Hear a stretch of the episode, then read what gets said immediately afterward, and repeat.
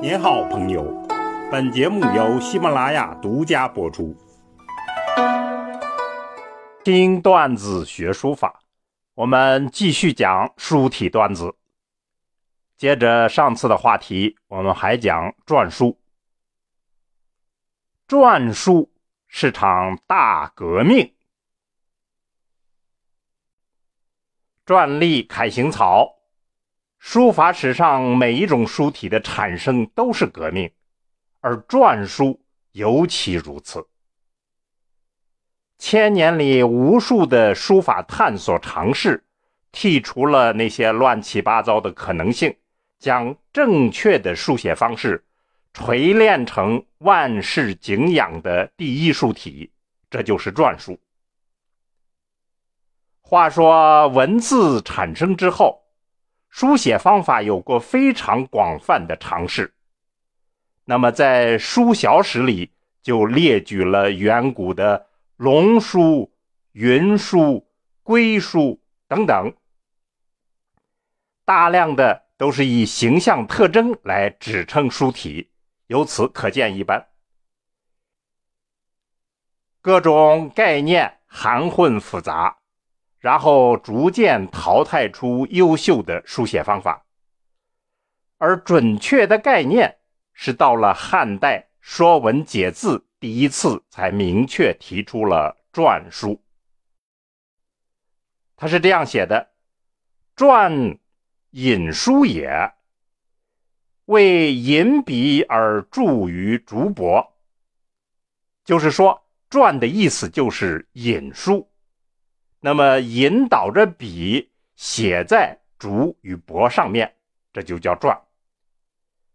关于篆的意思呢，现在有很多不同的解释。有的认为是文饰的意思，就是有文饰的书法；有人认为呢是官书，就是官方的正规书法。我们认为。启功先生对于篆引的概念解释是比较正确的。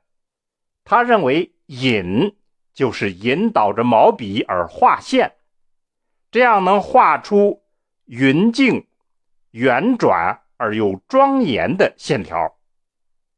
那么用书法的语言来讲，其实就是中锋用笔，起笔收笔要藏锋，行笔中呢。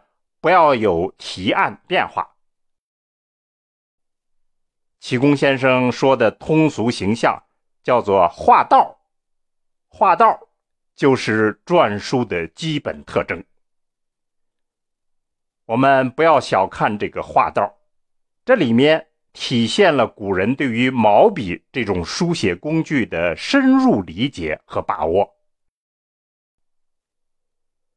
有过大量临习经验的朋友一定会明白，画道的中锋用笔是最科学、最经典的书写方法。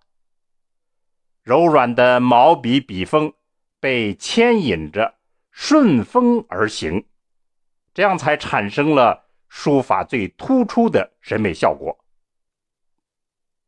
我们可以称这种美为古雅。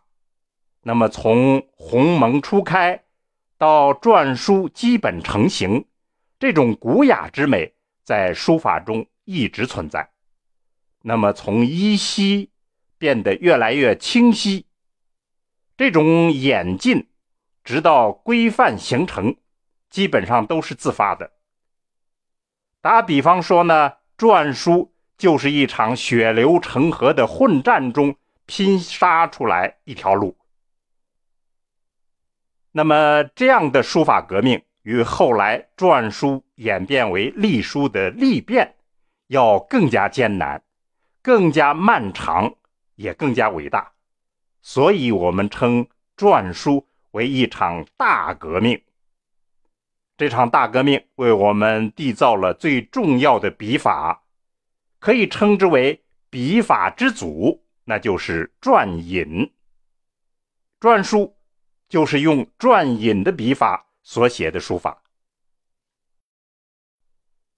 篆书分为大篆和小篆。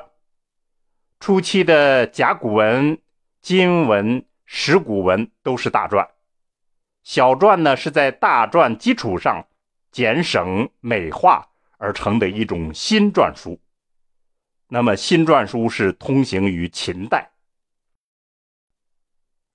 汉代的篆书产生了一些变化，尤其是在实用性转向艺术性的特征上很突出。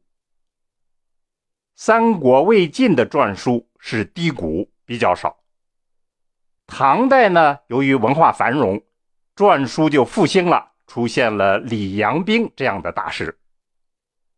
宋元时期，文人们喜欢把玩，尤其是复古主义的领导人赵孟頫，他的篆书很有成就。明代呢，是晚期篆书比较繁荣，出现了一些创新。清代篆书达到了鼎盛期，金石热潮使得篆书有了创新，代表人物就是邓石如。简单的来说，这个过程就是篆书从远古形成到秦汉成熟之后，就逐渐被替代了，只在特殊的场合才用。后来呢，有两次重大的复兴，一次是在唐代，一次是在清代。尤其是清代的复兴意义重大，它让我们意识到篆书不仅没有死亡，而且极其重要。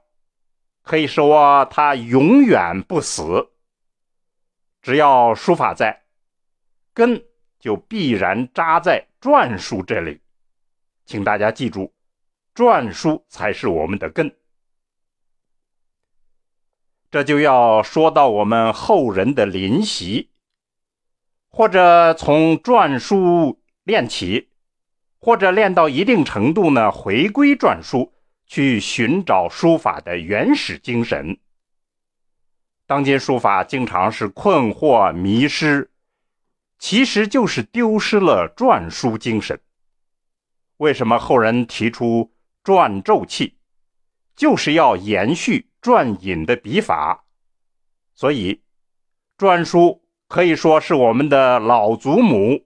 我们永远不要忘记了这位经过无数战火洗礼的老祖母。好，听段子学书法，我们下次再见。